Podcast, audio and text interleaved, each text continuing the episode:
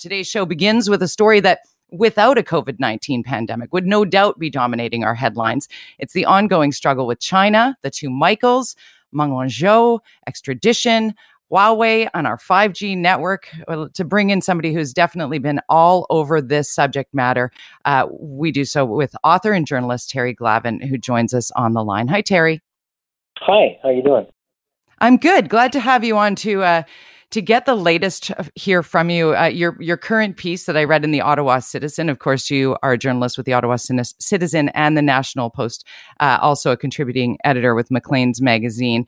Um, oh, there's some cute confusion. I saw in your article that we're the lone holdout as far as yeah. the Five Eyes, and and some say, well, no, no, New Zealand still is a holdout as well. Where is New Zealand on no, this? No, no, no, no, no, no, no. New Zealand, I think, was actually the first to say no. They've been, you see, little New Zealand. There's, you know, they're stuck way down there off the coast of Australia in Australasia, and mm. China's a big deal for them. They've got to be really, really careful. So when they what how they approached it was was actually very straightforward and and and simply and that is the telecoms that they would admit into their fifth generation uh, 5G internet connectivity rollouts had to meet a certain threshold for security, and uh, uh, Huawei simply didn't make the cut, and they said, "Sorry, you can't come in." Simple. Um, so no, without uh, it being uh, political, is that what I'm hearing here? Like yeah, just in terms of the security of, yeah, piece? They, they're yeah. very, very. I mean, you've seen what China's done, you know, and the kind of retaliations that well that it's that, that it's uh, embarked upon in uh, in in punishing Australia for merely suggesting that there should be an ind- independent investigation into the origins of the coronavirus pandemic. Um, you know, massive trade retaliation, uh, threats of, uh, you know, students would boycott Australia, tourists wouldn't come to Australia, uh, grain, barley, beef, you know, nice little country here, shame if anything should happen to it. So yeah, New Zealand doesn't want to is is trying to avoid a scrap, but they're totally on side. Their intelligence agencies are completely on side, and uh, New Zealand has actually seen the sharp end of the stick um, uh, on Chinese infiltration and recognized it and uh, has done a fairly good job trying to root it out. Much better than Canada has, by the way. So, where does that leave Canada? We're alone. Uh, we're alone on any number of uh, fronts in the uh, what is shaping up to be a fairly existential struggle between the world's liberal democracies and the People's Republic of China uh, in the matter of Huawei, we have to remember that you know we it's only in countries certain people in Canada will describe Huawei as a private company. Not you know they don't even do this in China anymore. This is a fiction. It has been for some time. Um, the uh, British have now said uh, no way after a few months ago, you might remember the British said, okay, you know, we don't like this Huawei business all that much. British Telecom has already torn out their gear. What we'll let them do is we'll let them have a third of the outer ring of the 5G uh, networks. And, uh, you know, the MI6 and, and MI5 and the communications uh, establishment and the uh, and and the British, the, the Conservative Party opposition said, "Whoa, that is crazy. You've got to understand how 5G works. That's not going to happen. This is bad." And so the British uh, uh, finally said, Boris Johnson, uh, day before yesterday, said, "That's it. Um, they're not. Uh, we're going to rip them, rip out all their gear by 2027. That's the law." And part of it does have to do with the fact that the Americans have been very clear uh, with all of its allies. You know, if you if you if you draw Huawei to your bosom, you will not be a friend of ours. And the interesting thing about this is that this is actually something Americans have been saying for for I think, if I'm not mistaken, 13 years now. I wrote my first story about Huawei uh, violating sanctions, engaging in subterfuge in Iran, setting up dummy companies, providing the Iranian regime with gear that allowed it to spy on its uh, on, on dissidents and subversives. Um, I, I'm going to say 10 years ago. It might be nine and a half years ago. This comes straight wow. out of the Obama administration. Canada was warned. We've been warned year after year after year that Huawei is is is toxic. It's it's radioactive. No good will come of this. But we thought we were clever, right? We we looked at all the money that Huawei was promising, all the campuses that it was promising to open. Uh, we thought we could just look down our noses at the vulgar Americans and say, "Ha ha! Well, we're going to benefit uh, from your uh, vigilance in national security because we don't care. We like China. We've always liked China.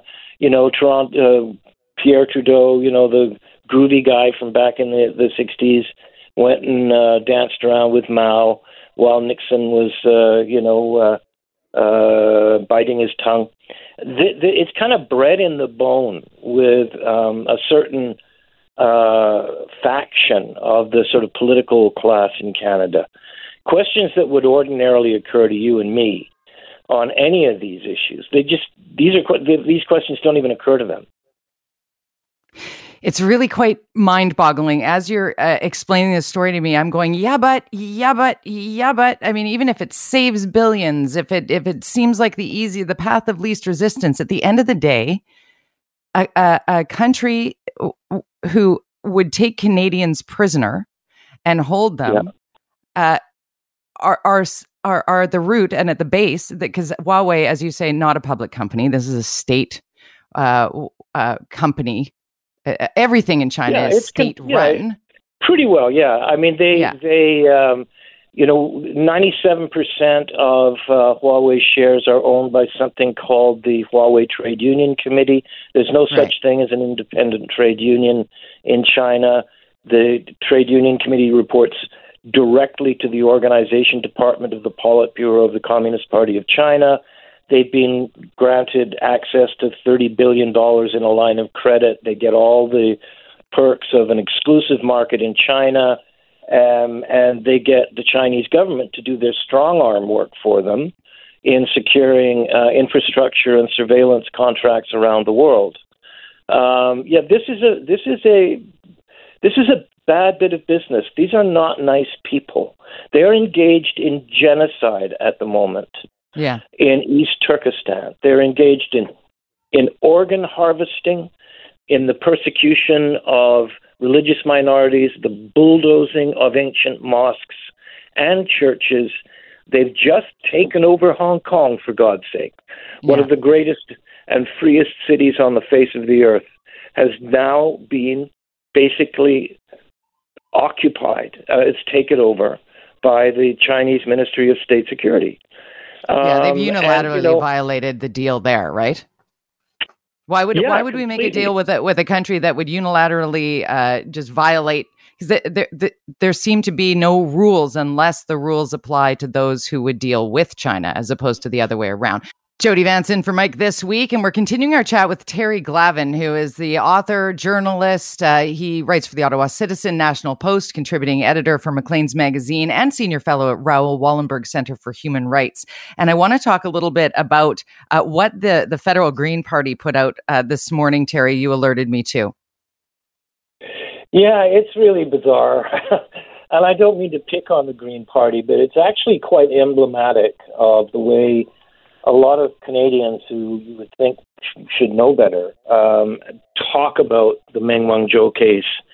Uh, in the case of the Green Party, you know, they're sort of taking a leaf from uh, a, a, a, page from the proposal that Jean Chrétien, John Manley, Allan Rock, uh, all of these, you know, creatures from the Upper Cretaceous period of the Mesozoic era uh, you know, came out with a, a few weeks ago saying that uh, we should trade uh, uh, Meng Wanzhou for Michael Kovrig and Michael Spavor.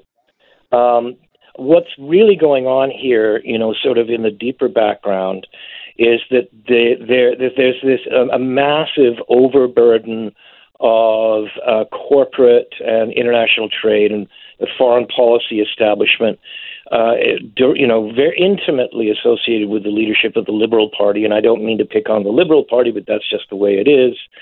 and they uh, the difficulty that they have been presented with um, in the uh, the kidnapping of the two Mikes is that they have been exposed uh, for this fact, and it is that they have not been right once in the last quarter of a century in anything that they have had to say and in any of the advice that they have given about China. Uh, the the difficulty that we're in, the reason why uh, Xi Jinping thought that he could just, you know, kidnap a couple Canadians and and then Trudeau would pick up a, a uh, the, the the the telephone and call a judge and and, and tell the judge to let Meng Wanzhou go is because the Chinese leadership has been listening to the mm. advice of people like Jean Chrétien and John Manley and all those guys. And so there is this kind of thing in Canada, and it's really quite tragic. Um, that that that you know a lot of people haven't quite woken up to this. They should really listen to the public reports, read the public reports that CSIS uh, has released over the last few years about elite capture in Canada and so on. Um, what does that mean? This, Can you explain that? Yeah, the the degree to which um, the Chinese Communist Party, by uh, influence peddling, throwing enormous amounts of money around, uh, providing appointments, uh, lucrative appointments uh, to various corporate boards and and and and, and think tankery uh, in Canada uh, is such that the elites in Canada had been more or less captured. The, the, the, the, the elites that deal with foreign policy and international trade. And China had essentially been captured uh, by, by Chinese influence. Hmm. Um, and you know this uh, this is just I'm not you know this isn't me talking. This is uh, the Canadian Security and Intelligence Service talking. And by the way, it's also what tens of thousands of Chinese Canadians have been trying to explain to the rest of us uh, for some long while now the degree of persecution, intimidation, harassment that uh, the Chinese uh, uh Chinese agents and the United Front Work Department in Canada has been engaged in is absolutely horrific. So that's the rea- the background. And so yeah. along comes the Green Party, and, you know, we have this idea of Canada, this groovy sort of earth tones, you know, Trudeau type country, and has demanded, the Green Party is demanding that the U.S. administration drop all charges against Meng Wanzhou and that uh, the. Um, the Justice Department be instructed to instruct the, the judge to recuse herself or to to vacate the case, and they, and, and Meng Wanzhou should be allowed to go home. Now, couple of things wrong with this, just from a purely factual point of view. The uh, charges against Meng Wanzhou were not brought against her by the U.S. administration. Trump cannot drop charges against Meng Wanzhou. Right. Trump didn't even know the extradition request was being put to Canada. The investigation goes back 13 years. And, may I say, Meng Wanzhou is guilty as sin. That's the reason why she and the, the vast resources that, that she and Huawei have brought to to to uh, attempt to the uh, you know effort to, to extricate her. Yeah herself yes. and to evade uh, charges in the United States are all about that fact. You know, we, we tend to talk about these things kind of backwards. Meng Wanzhou is free to leave Canada anytime. She can go where she wants. She doesn't have to, you know, put up with the, the, the, the aggravation of living in one of those two mansions that she owns in Shaughnessy. Right. But I'm afraid but she'll she's be picked up re- en route. Yeah. Well, she'll have to report herself to the American authorities at the Peace Arch border crossing. Jody Vance in for Mike Smith this week. And boy, what's happening right now? Many moving parts, many moving pieces. This is why I love uh, live radio so very much. We had been set up here to have Baldry's Beat a little bit early because we were counting down to Premier John Horgan's scheduled press conference, first at 10 a.m., then moved to 10.15. We were juggling things around uh, to make everything uh, fit properly in the program here. And then I just received a, a text from Keith Baldry that said, Flash, Horgan is now not until this afternoon. The premier's call is running very long. And if you're familiar with the premier's call that happens each and every Thursday, that's the call that Premier John Horgan has been consistently putting his foot down about the Canada US border and uh, now likely about air travel to and from British Columbia and how we need to screen more. Uh, four more flights flagged today in and around BC, uh, Kelowna to Edmonton, uh, so to Alberta as well, and then one incoming from South Korea with some suspected uh, COVID 19 cases on board is screening. Uh, being done well enough? And are people quarantining when they get here? Are, are we facing more community outbreak as a result of this type of travel. And many people talking about this on social media. The number one question I'm receiving right now as people find out that tomorrow morning we will have a Dr. Bonnie Henry, our provincial health officer, join us at 9 a.m. Many people wanting to specifically ask about travel. Trouble is, it's not up to the province. That's a federal jurisdiction, uh, airlines, as are the Canada US border crossings, the land crossings. So, uh, with all that in mind, we will have Baldry's Beat at its usual time at 10 a.m. today. Keith Baldry will join us. We will get you an update on when Premier John Horgan's live press conference will be. We're hearing it will be this afternoon because the call with the premiers with the prime minister, all the premiers speaking with the prime minister currently going long, therefore postponing the scheduled 10 a.m. and then delayed to 10:15 presser that we were shuffling things around for. And I am so grateful for uh, Vancouver City Councilor Sarah Kirby-Yung, who was slated to come on later in the program. We had conflicts there, so uh, we've just literally picked up the phone and uh, connected now with uh, Councilor Kirby-Yung. Thanks for doing this. Good morning, Jody. You're having a dynamic day. It is a very dynamic day, but I love this about radio because it's keeping people informed, and that is what we want to do here. And a hot topic this week certainly was a, a, a council meeting that involved a vote about what is becoming more and more a controversial uh, property, a, a, controversial development at West Broadway in Birch. Can you give us a little background on what happened earlier this week? Yeah, and I just want to be clear. I can't speak to the specifics of the rezoning application because I'm legally precluded from commenting on that, but I can certainly talk about the process that happened at council. So I'm happy to do that. Okay. Um, and what happened is uh, on Tuesday, uh, we convened our regular council meeting, or sorry, we convened a public hearing. Um, it's it, the days do blend into each other because we're pretty much sitting every day, day and night right now, as you know, pretty long hours at mm-hmm. council. Um, and so we started off um, a reconvened public hearing on the Broadway and Birch project. Uh, the first night had happened Thursday night uh, late on Thursday, staff decided that they were going to uh, continue the hearing on the following Friday, last Friday. Um, I had a scheduled leave of absence that went for seven and a half, eight hours. Um, and when the hearing started, it's normal procedure. The mayor will ask any councillors that have been absent if they have been able to review the proceedings and will be voting on an item. And I wasn't able to access the audio videotapes until Monday. And I said I know I wouldn't be voting because I hadn't had time to do all the due diligence, review the material. Um, and that's standard practice and protocol that happens regularly, nothing unusual about that. Um, what was unusual is that the mayor halted the proceedings, suggested that we delay the decision, and then Councillor Christine Boyle suggested that we stop the entire meeting um, and delay any further discussion, asking questions of staff um, because they really, for some reason, felt it was really important that every 11 councillor, every single one of the 11 councillors voted um, and didn't feel, which is our normal practice, that the remaining 10 councillors could carry on with the business um, and just get that decision done.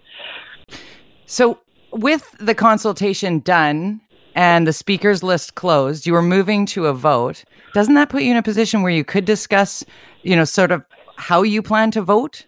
On no, Tuesday? you know, you're you're not legally able to do it until the vote has been has finished and and that that hearing has been concluded. Those okay. rules are really are really really crystal clear. Clearly, I'm not uh, up on the minutia of those of those uh, rules in council because it feels like we went for so long, kind of knowing where a vote would go, even before there was consultation or speakers or any um, sort of council meeting for for that matter. And and yet here we are. Not unusual for a councillor to miss a vote or abstain from voting. You say? Uh, no, not unusual. I mean, um, our schedule has been pretty crazy, and, and people and counselors regularly don't attend um, all all parts of all meetings, especially when it's something that's unscheduled and the day just gets scheduled the day before. As I said, I was on a scheduled leave of absence, and um, people often miss meetings. We had a, a meeting yesterday. I would say it's probably one of the most important ones we've had. It was our council COVID response committee talking with our nonprofit housing partners around how we can deliver more housing units more quickly for homeless and, and people on really low income in the city. Probably one of the best and most important meetings we've had um, around COVID recovery, and the mayor missed that meeting entirely. So there's an example right there this week that happens often that counselors um, aren't able to miss things, especially when meetings are scheduled last minute and people have already committed to uh, other commitments. Yeah, people have very full uh, jobs and lives, as well as their commitment uh, at council. For sure, it is very busy. I've talked to George Affleck at length about uh, the juggle, and the juggle is real. And he often tells me about the support staff that he had around him to sort of help him sift through all the many. I mean, you guys have had what 200 motions in two years. Is it even possible for you to watch every single solitary minute of of a council meeting that you missed? Would you not have others well, you're le- be able to? well, it, it is it is a huge challenge, and you know, for whatever reason, I I didn't get access to the video. I mean, I think it's it's you know a lot of people know that unfortunately technical difficulties are not new to the city of Vancouver. No, um, we've been played with a lot of them in in our meetings yeah. and. And you know, other people said, "Well, I can get the video." I couldn't get it. I communicated with the mayor's office on the weekend. I said, "Look, I've you know got time to decide the weekend to review the tape. I can't get, I can't access it, um, or it's not available to me." And uh, and so it was pretty clear. But you are legally obligated. It's not a nice to do to sit and review seven and a half hours of video from a meeting you missed. It's an obligation if you're going to vote on a public hearing. They have a higher legal standard than our regular council meetings do, and, and you need to do that. And you're supposed to review all the correspondence that you get and come ready to make an informed decision. Jody Vance in for Mike Smith, continuing our conversation with Vancouver City Councilor Sarah Kirby-Yung. And we're talking specifically about a vote that was to go down earlier this week about the West Broadway and Birch development. Know where the old Denny's was there for anyone who's uh, lived here for any amount of time? You, you likely have visited that spot. Um, it is a, a key sort of space when it comes to the future of the Broadway corridor, especially with the fact that the Broadway subline, subway line is inevitable.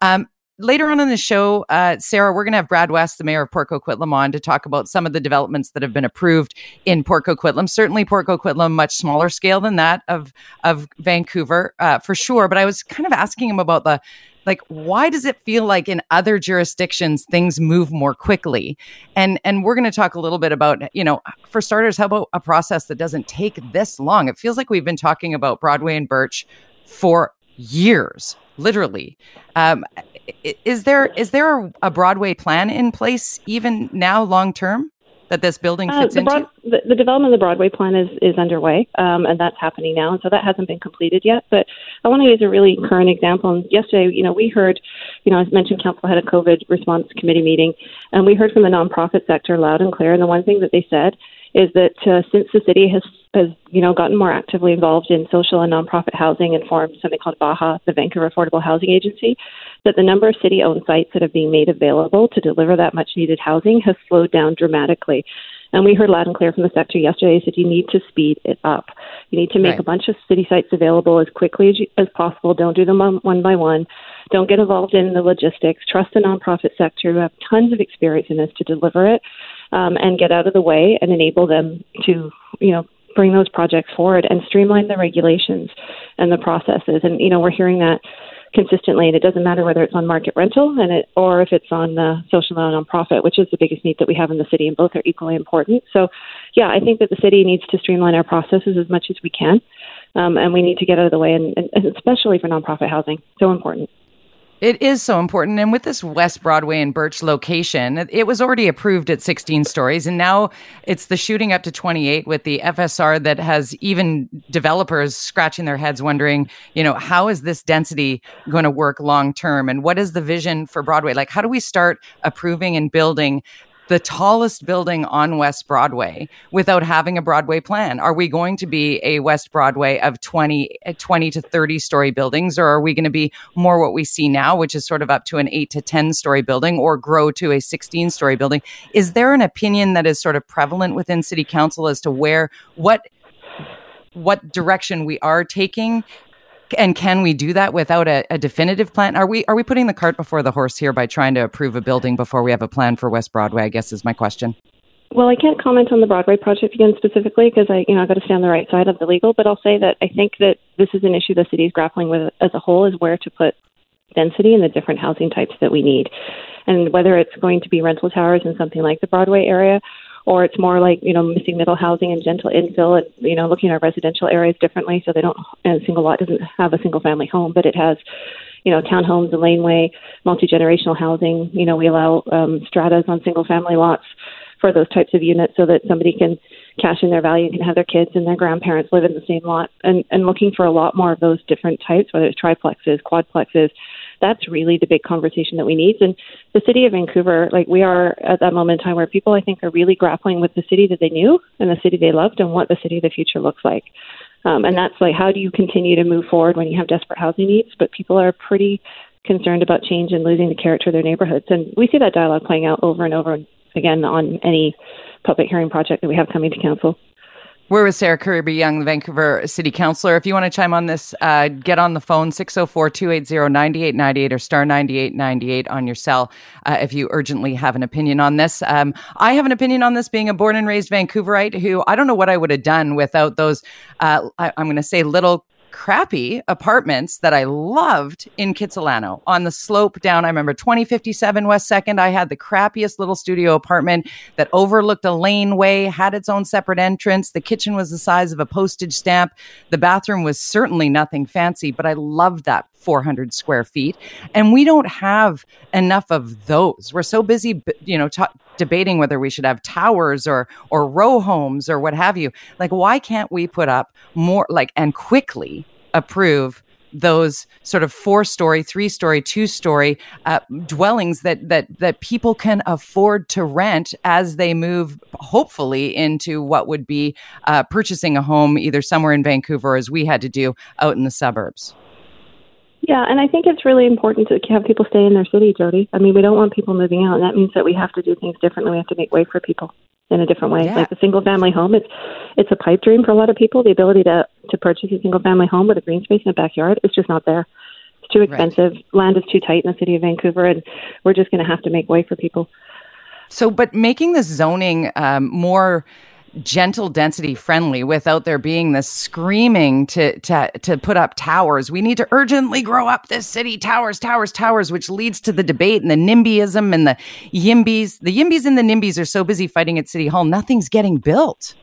Yeah, I, I think that's a huge part of it. I mean, there's so much division that's going on right now. There's a lot of uh, stuff that gets thrown around on social media, even the discussion we were having around um, you know, delaying this vote. And that was my point is I didn't want to delay the business of the city by a week. Um, and, you know, there's 10 councillors that could have gone on with that decision. So you got to wonder, I think the big story that um, on this, on what went down with delaying that decision is why the mayor was so set on ensuring that every single vote was there on that project. And it was specific to you, even when you're saying, no, no, don't delay it. I'm fine. You guys go ahead. Yeah, it, it happens. I didn't think that because, you know, I was that I wanted to be the one to slow things down. Uh, you know, and to your point, we need to get housing. Doesn't matter what kind of housing or what project it is, but we need to move projects along as quickly as we can. Yeah, we need to move forward with it. And you've taken quite a bit of heat ever since that meeting, haven't you? Oh, have we lost Sarah? Let's try and reestablish I'm, Sarah. I'm, I'm, here. Oh, there I'm you here. are. Oh, sorry. It sounds it sounds as though somebody was like trying to call in on your phone there. Yeah, no, no, um, tech, tech glitch. No, but I mean, there's a lot of trolls on social media, and people said, "Well, why didn't you just lie and said you reviewed the tape, or you can just read a summary?" And you know, it, sometimes people don't understand all the rules that we have to follow, but you know, legally they're there for a reason, and you know, I, I don't think that's a good suggestion. It's like I, I've got to do stuff by the book, and you are legally required to watch all of that audio. Um, and council has the ability to move forward and make decisions as long as there's quorum um, and there's you know more than 50% plus one of councillors there, business can carry on. And 50% plus one. And certainly that existed with the 10 councillors sitting at that meeting. And if you had said, you know, I abstain here, but you 10 go ahead. So then, in my mind, and I know you can't comment on this, the mayor must have ex- expected it to be a split vote, which would then take that 28 stories off the table and, and push it back to the original zoning of 16 stories. That's a big question. That, that's a big I think, question. I think, I think that's a big question. All, I think the point. I think the point here is that this is the one time I've never heard of another instance where councils delayed the business um, because one councillor couldn't participate. So interesting. And then, uh, so I guess this is a conversation we need to have with the mayor, but but the mayor then wouldn't be able to comment on this until after Tuesday as well. Yeah, we're we're all legally precluded from commenting on the specifics of the application of that one project. We can talk about rental housing policies in general. We can talk about you know the procedure of how the hearings happen, but you know as to whether or not a project, how someone's going to vote, if they think it's a good project or not a good project, then yeah, we're not legally able to comment on that until a vote has been taken. Okay, so I've got a question for you that has nothing to do with West Broadway sure. and Birch. What's your position as a Vancouver City Councilor who's very invested in the area that is West Broadway in terms of you've you've lived it, you're you, you know you're you're invested in all over Vancouver. Clearly, you're giving a big chunk of your life to to civil service here in, in municipal politics how do you envision what what is your vision for what West Broadway should look like? Are we a road of towers or are we a little bit more gentle in our density? I, I want to see diversity in housing choices across the city um, for all neighborhoods, and so that means you know that means some towers, that means some infill housing, that means you know quadplexes and tri and you know triplexes and duplexes and infill housing, and and I want complete communities as well. I think one of my biggest concerns is making sure that we're keeping pace with things like parks and community centers. Um, we've right. seen with COVID how important those green spaces are. So you have to have a plan for your communities that you're actually not just going to put people into into boxes and into houses, but you're actually going to give them spaces to recreate. And I think I would say that about all of the city because yeah. people are going to live but in the subway line spaces and they can right, be well designed, but they still need amenities. Yeah. True enough. Well, I really thank you uh, for your time. And you know what? We'll probably be reaching out with you uh, for you again on Wednesday after okay. the vote happens on the 21st. Good luck to you, Sarah. Thank you for doing this. Thanks, Jody. Have a good show. Jody Vance in for Mike Smith this week. And uh, never a bad time for good news during a pandemic, even if that good news comes with caution, as we all must remain vigilant, even in the face of this new serology study uh, commissioned by the Provincial Health Office, uh, certainly showing some positives with regard to uh, how the virus, how COVID 19 has or has not been spreading through our province and, and what makes us unique uh, when compared to all other jur- jurisdictions across North America, believe it or not. To break it down for us, none other than CKNW's senior reporter on this story, uh, Janet Brown, joining us on the line. Hi, Janet. Good morning, Jody. And you're right. It is good news. And I think everybody is uh, happy to receive some good news when it co- yeah. comes to COVID-19. But as you say, also some caution attached to it, as always, from Dr. Bonnie Henry. Let's break down this uh, study a little bit, Jody, for the listeners. Uh, Health Minister Adrian Dix says the findings of this study uh, basically reinforces that BC is indeed on the right track when it comes to dealing and tackling COVID-19. Uh, the study suggests that eight times, and I think that's really surprising, eight times as many people have been infected with the novel coronavirus than the rate of the reported cases. Uh, this study was done over the last couple of weeks by researchers at the BC CDC, UBC, Life Labs, public health scientists, and they were looking at blood samples collected for reasons unrelated to COVID-19. Now, what it all means, Jody, according to the lead researcher, Dr. Danuta Skowronski, is there's been a very low transmission of the virus in BC, less than 1%. Here's more of what she has to say. Uh, we found about eight times more infections than reported cases, suggesting that the surveillance data showing that we have amongst the lowest per capita case and death rates not only in Canada but in North America. Overall, uh, fewer than one in 100 uh, residents of the lower mainland, based on our findings, were infected during the first wave. Jody, Provincial Health Officer Dr. Bonnie Henry was also at the news conference this morning in Victoria. Here is what she says about the study's findings. The challenge we have with serology is your body doesn't develop immune these um, antibodies until two to four to six weeks after an infection.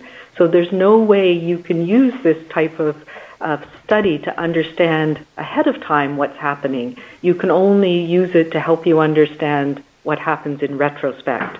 So it, it um, and that's why it's been such a challenge around the world to uh, get this type of data. There are many, there's at least 150 or 60 different serology tests that are looking for different antibody, different parts of the antibody. But the reality is um, they're they, they're not reliable at all early on, and so you have to wait at least a month after the bulk of infections to have a good understanding of what's going on or what happened in your community. And that's why we we picked um, May, the the week in May that we went to our phase two, um, because we were at least a month past the peak of the infections that we had here in BC.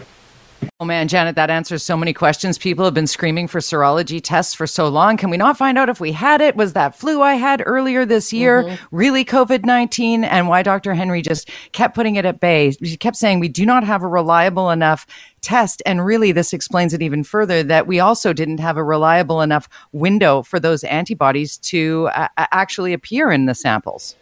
You know what, Jody? If if we take the findings of this study and apply them to the whole province, guess what? It could mean that 28,000 people have had the novel coronavirus. 28,000 wow. people. And of course, you know, we're just reporting 3,100 or so cases of COVID-19 have been confirmed so far. But you know, you make a good point, Jody. A lot of people I'm hearing, and I'm sure you are our listeners, you know, they're saying, you know what? I was really, really sick back in January. I've never been sick like that before. Maybe it was the novel coronavirus. And now these findings suggest Hey, maybe, maybe you did have it back in January or February and maybe that weird illness that you were suffering with for so long or maybe just a couple of days or, you know, strange symptoms. Maybe you did have it. Who knows, right? We just don't yes. know. And this this inches us ever closer to finding out more about this emerging virus, this novel coronavirus, and having this study out of UBC uh, gives us so many answers, uh, and yet many more adds many more questions to the table as well. We do have uh, both Dr. Bonnie Henry and uh, the lead author of this study, uh, Dr. Danuta uh, Skowronski, uh, is going to join us tomorrow morning. Dr. Henry is on at 9 a.m. and uh, uh, Dr. Skowronski is going to join us at 9.30 to sort of further unpack this. Janet, an emerging story, though, as as well as and attached to this that I was talking to Keith Baldrey with earlier, and I know you and I are um, very active on Twitter with regard to COVID nineteen cases, and and I'm wondering if your inbox is filling up like Keith referenced his is as is mine. Prior to maybe the last week, it has all been about long term care homes and access there, and since the the phase three opening or the uh, the coming um, uh, bookings and appointments that one can make, uh, one person from each family can make to access their loved ones in long term care homes. Now everything's shifted to the travel and to the borders. Are you getting the same blowback from uh, your uh, Twitter or for listeners who email you?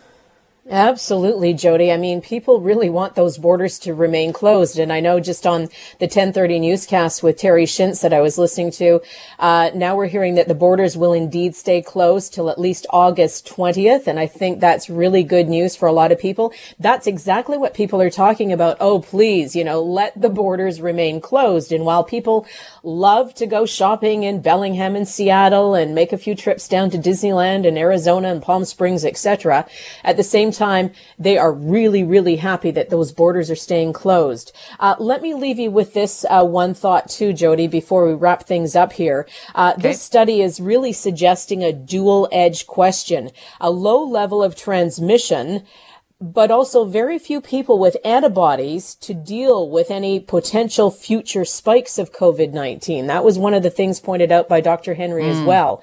So, you know, another reminder that we cannot take our foot off the pedal, uh, just because this is good news, just because there's been a low level of transmission. We have to remain cautious. You know, some people are going to hear this and they're going to go, great, you know, uh, it's pretty well gone. And I hear that from a lot of people too.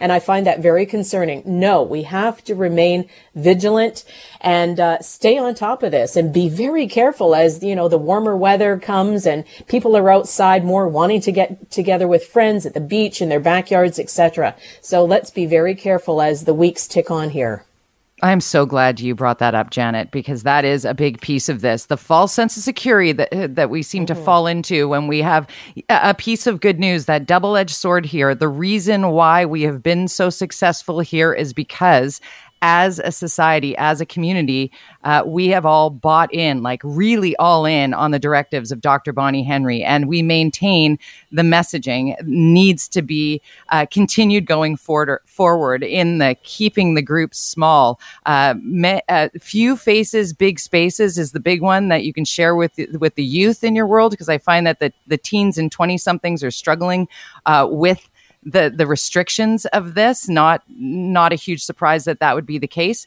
uh, but also we stick to what has worked thus far with managing COVID nineteen: washing hands, physical distancing, staying home if you're sick, no exceptions, and also uh, having that face covering if physical distancing is not uh, uh possible here as we open up in phase three. All things to keep in mind, and always a pleasure to speak with you, Janet, to uh, to inform our listener with the very latest facts. I really do appreciate you taking some time out here. My pleasure. Thank you, Jody. Take care.